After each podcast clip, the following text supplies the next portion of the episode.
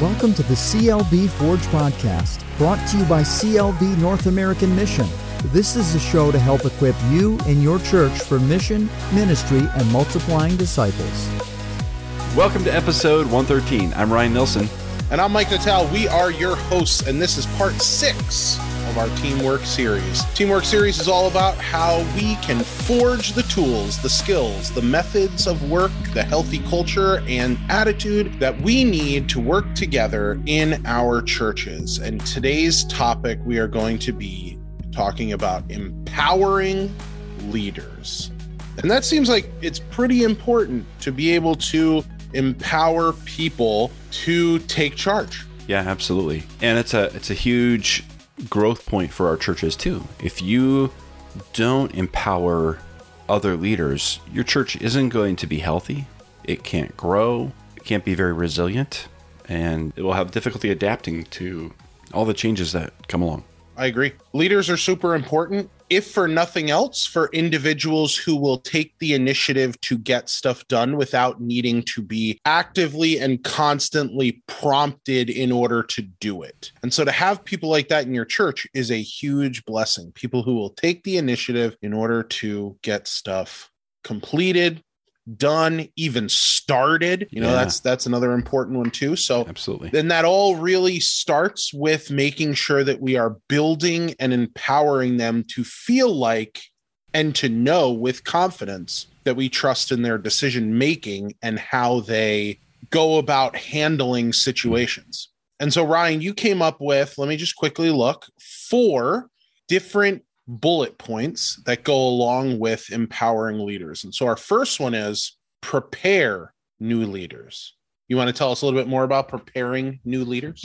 So, this work of empowering leaders doesn't happen on accident. Nothing that we talk about on the show really does, right? All the all the good stuff takes some work and one thing that we need to do is prepare new leaders, prepare for new leaders. And so one of the things that we can do is to have a clear pathway for people to identify their gifts. So you can have a class or have them go through their books and all kinds of resources for helping people understand their spiritual gifts, their personalities, their abilities, and match them with ministry opportunities in the church. Not so that you're you're filling all the vacancies in your church organization, but so that you are helping people serve where God's gifted them. That's something that's really helpful. And the last thing, you know, in terms of preparing new leaders is, is to actually take the time to recruit new leaders. So recruiting people one on one for roles like this is, is really effective and important. That, you know, there's a saying, beware those who volunteer for leadership. If you just put out a blanket invite, hey, if anybody wants to be a leader of this or that, let me know the people that you need to lead those types of ministries probably aren't going to respond to a blanket request like that that's made from the pulpit or in the bulletin. They're going to respond to a personal invitation to join leadership circles in the church. And often a great place for the, to do that is in some kind of supporting role on a team as a co-leader of something else so that they have a chance to learn some leadership skills and how your church operates so that you can prepare them for future leadership roles. More info on that would be for our listeners to go back and check out episode 85. That's the episode where you, Ryan, and Luke interview Jonathan McKee, and you guys talk oh, about yeah. building and nurturing volunteers. Yeah, good call. That was a great one. That's a great episode that I constantly go back to because I need that constant reminder. Because oftentimes, the easy way to do stuff is to announce stuff from the pulpit and then complain that no one's volunteering, which yeah this guy does all the time. I do that all the time. I'm like, why don't people volunteer? And then I go back and I get convicted and I listen to Jonathan McKee's message. And then I ask people privately. And guess what happens? They say yes. They say yes. because you're taking time to invest in those people. You're telling them, yep. like, this also reminds me of episode 103 with Sabrina, where Sabrina talked about how she's really good at getting volunteers because she goes up to them personally and oh, she yeah. tells them how their skill set would work within the framework of what she's asking them to volunteer for. So those are two great episodes. Like if you're feeling convicted by this first point, go back and listen to episode 85 and listen to episode 103 as well. Both of those individuals talk about how it's important to ask privately and personally yeah. for people to lead it makes it so that they can't count themselves out because sometimes when people oh, I'm looking for this volunteer to do this. Even if the person has the skill set, they might still be able to convince themselves out of it by saying, no, that's not me. Or I don't want to get in anybody else's way. Maybe they have another plan. But if you ask them personally and you say, hey, you have the skills in order to do XYZ, would you be willing to do this? Yeah. They are absolutely. more apt to say yes. Okay, let's go on to number two, which is guide your leaders. Now, we did not say micromanage your leaders, guide your leaders. So you want to be around to provide guidelines, expectations up front. You want to be able to support and advise them as they go without micromanaging them. And so the way you do that is you provide a clear purpose for what they're doing, you provide clear vision for why it matters to the church. You also can help by making sure your church has clear vision and values, but let leaders make decisions. So give them real responsibility, give them real authority. Make sure that you're giving them decision making power over how they're going to carry out the role or the ministry that you've entrusted to them. Micromanaging would be to tell them, hey, I want you to be the leader of this, and here's exactly how you're supposed to do it. And you've already pre made all their decisions. You're not giving them leadership, you're just, you've made them a drone, or that's how it would feel. And so leaders need to have freedom in some of the decisions that they're making, but also you need to be clear if there are any boundaries or guidelines, expectations about how things are to be done, things you don't want them to do, you give those in advance. As they're going to, you want to have check ins. So you want to be clear for a lot of staff roles. You would be checking in with them on a weekly basis. For volunteers, it might be less often. It might be frequently at the beginning, and it might be less often as you go. Might be a check in once a month or something, quick phone call or standing meeting. Sometimes it might be even less often, just depending on what's going on with that area of ministry. But have have regular touch points where you guys are connecting and you're able to follow up with how things are going in that ministry. Are there any obstacles, barriers you can help remove for them? Any challenges they're facing? What's being accomplished? What are they excited about? Nice second bullet point for us, Ryan, and guide your leaders, making sure, once again, we are not micromanaging them, which can be not only exhausting for your leaders, but it can be exhausting for you too. Yeah. If you feel the need to have to micromanage people, that is going to take up a lot of your time where I can almost guarantee that you can spend your time better than trying to micromanage people. But you also have mm-hmm. to be aware. And that's where I think the importance of having regular meetings with these individuals to kind of help them to stay on track. That's not micromanagement, that's more encouragement, mm. is what I would call that. And so I think another important aspect also is knowing the skill set of the individual that you are empowering to lead. Because certain people might be able to just take what you're asking them and fabricate it. Boom, just like that. They're able to put it together in a well thought out, concise effort that you might not have to check up on. And you might just need to mm-hmm. encourage, mm-hmm. while some other people might need a little bit more, a little bit more hands on, if you will. And yeah. don't think about that as micromanagement. Just think about that as a different personality characteristic of certain individuals. We're all made yeah. different but that's just a part of life. As people are getting started in ministry leadership roles too, you, you meant to be more directly involved up front, helping give them more guidance, more direction, more check ins, and that can ease off over time, depending on their skill set, personality, the working relationship you have. Absolutely. Rock and roll. So, two things that we've gone through so far are prepare new leaders, guide new leaders. We are halfway from being home. We are. Nice. Number three is care for your leaders. So, Ryan, what are some important ways that we can care for our leaders? So, one thing that I wanted to mention that may not feel like care, having a clear picture of your church's structure. So, like, organize your church structure so people know who they're accountable to.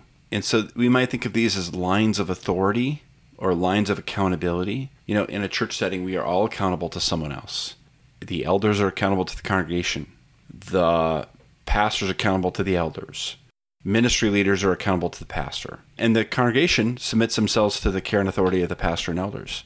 Right? So everyone's under authority to someone else. But sometimes leaders and ministries get left out of that loop. We don't want them to be. So you want to have an, uh, an org chart for your church, an organization chart that, that shows which ministries are accountable to who, and that explains who people are accountable to that also shows who's responsible for supporting you. If you have questions, you run into problems, you need advice, that person would be one of the first people you go to. It also tells leaders these are the other leaders we've entrusted to your care and support. And part of your role is to serve and support these people that are under your care. And so getting that all clear is really, really important in caring for your leaders. Otherwise, leaders will get forgotten, ignored, and a number of bad things can happen. One is they'll struggle, not know who they can turn to for help, and they'll quit or they'll burn out. Another thing is that ministry silos can be created. If they think that they're not accountable to anybody, they'll just do whatever they want, or they could. And they will start off on a ministry path that might be completely divergent from where the rest of your church is going. So, being clear about those lines of communication and authority is really important because it shows everybody who's responsible for caring for which ministry leaders. You don't want to have too many people reporting to one person. You don't want to overload one or two people you know, the exact number. I'm not sure what's a good number or not, but isn't three the magic number? I think that's a good number, especially for a volunteer. That'd be a good number. If you have a volunteer that's going to be overseeing people. For paid staff, you might be able to go a little bit more than that.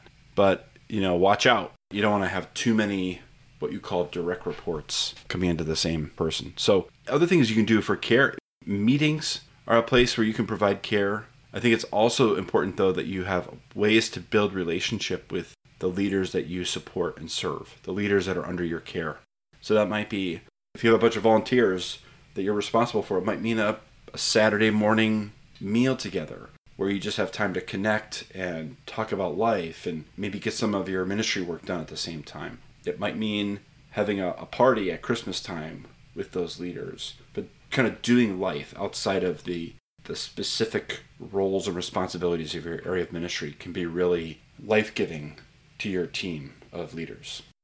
Yeah, that's important. I remember at the beginning of this year for us, one of the things that we did was we had a elder and spouse dinner all together at the church. We just oh, cool. called up a local catering place. We ordered a couple dishes and we just had elders and spouses come out. And it was just great. It was a really good time to connect, but not talk about business to just like get to know each other. And that's what we really have to realize is that like church functions better when we realize that we're a community as opposed yeah. to just individuals who are coming to worship at a similar location you know when we're when we do ministry together there's a certain involvement a wanting to hang out with other people and get to know them you know yeah. so i yeah. and i think that that's important it paid off a lot for us which was good to just have that especially because directly after that we went into a very difficult season uh not so much as a church but each individual elder of our church after that had something significant happen in their life that really i don't want to say hindered us from having meetings, but it definitely slowed down our meetings together because there was always at least one elder that had something going on when we were trying to schedule meetings together. And so having something like that, a community builder allowed us to constantly revisit that, you know, kind of like when God brought the Israelites out of Egypt. It was something that he constantly pointed back to to be like, hey, remember the faithfulness? I know that things are bad now, but here's a faithfulness. And I think that that's the same thing that it does with leadership yeah. too. You know, when you have external things other than just the everyday ins and outs of what needs to go on at a church, and that stuff does still have to happen, it gets mundane and it definitely breeds like a snore, if you will. So, a couple wrap up things here that we should really make sure we mention in this. Pray for your leaders. I keep a, a list of leaders in my devotional book so that I can pray for them so pray for them, and periodically you may want to tell them that. Hey, I just want you to know I'm, I'm praying for you. I pray for you regularly. Nice. Thank them. Thank them publicly. Send them a note. Nobody gets notes anymore, written notes, and give them credit publicly before your church. Don't accidentally take all the credit and act like you're the hero of the church. Give credit to the people who are doing the work, the leaders on your team. All right, three quarters of the way through. Just to recap prepare new leaders, guide your leaders, care for your leaders, and now the fourth and final one is, and maybe I would consider to be this is one of the most important ones too. Oh. But then again, okay. all of them are really important, but but this one will help with the longevity of leadership, which is really important. Let's hear it. to make room for new leaders. This is challenging and it, it sounds obvious, but it can be really challenging to do this. So make room for new leaders in your leadership team. It can be really easy to get into a ministry leadership rut where you have the same people serving in the same positions for years and years and years. So make room for new leaders. And there's a couple ways that you can do this. So one is step aside for new leaders. You can encourage people to serve for limited durations and to consider whether or not it's time to step aside and hand a baton off to somebody else. Really, it is hard unless unless you structure in times to reflect on when someone should be done. It can be hard to have help other people do that. But if you're a leader and you're listening, it's good for you to think, hey, you know what? Is it time for me to pass this baton to somebody else? If you're just not excited about it anymore, or you felt like you've taken that ministry as far as you can, and you see somebody that's kind of you've raised up in your area of ministry that could do this almost as well as you could, maybe it's time to hand off the leadership of this to them and, and kind of help prepare them for it and, and pass it off to them in a season of transition. Again, it's it can be challenging to do that externally with other people, but if you're in that seat, think about how you could empower other people to do that. Unfortunately, that is very difficult for a lot of people. It becomes a really sensitive heart issue. And it's not always possible to encourage people to do that, to share ministry leadership opportunities with other people in the church. Sometimes people will really wrap up their identity as a Christian in a particular area of ministry that they serve in. And the thought of not doing that really leaves them at a loss. And while you're working to help people give each other turns in leadership roles, Another thing you can do to make room for new leaders is to create new areas of ministry, to create new ministries and new teams. And I've seen that this is the most effective way to engage new people in your church, to help get them into leadership roles, and also to help them assimilate, like to help them stay and feel connected, is to bring them into leadership in new parts of the church. Uh, you know, so when I've started new ministries, I've staffed them with new people, new attendees. You see people with leadership skills, they're new to the church, you recruit them into certain leadership roles. And I've, I've seen whole groups of new leaders, new attendees take ownership in the church because we created new areas of ministry. One thing you have to watch for is sometimes well meaning people that have been a part of the church long for a long long time when they see a new area of ministry start up and they see somebody new leading it they may with good intentions like walk all over that person and say oh let me come and help you and show you how how we do things here and take over for that person. And there's this kind of well-meaning trap that those who have been at the church longer know the way things are done and know pitfalls to avoid and they can actually rob people of leadership experiences out of good intentions. So it's important to coach your established leaders when you're bringing in new leaders. Give people room to grow and lead. You know, there's a rule of thumb. I think we've shared on the show before, like if someone can do a job 75% as well as you can, you should delegate it to them. All right. Well, that is a wrap. Let's go over the four one more time on empowering leaders. So we talked about prepare new leaders. Second one, guide your leaders. Third one, care for your leaders. And then the fourth and final one is make room for new leaders. Brian, I think this one was very insightful. It'll be very helpful for our listeners, and I hope you would agree with that, listeners. Uh, thank you for tuning in today. And don't forget to subscribe to our podcast so that you can get a notification when a new one drops. And we'd love it if you'd share this podcast with a friend or a colleague. We thank you so much for listening, and we will catch you next time. This has been an episode of the CLB Forge podcast, brought to you by CLB North American Mission. Thanks for listening. We welcome your questions and comments. Email us at podcast at clbforge.org.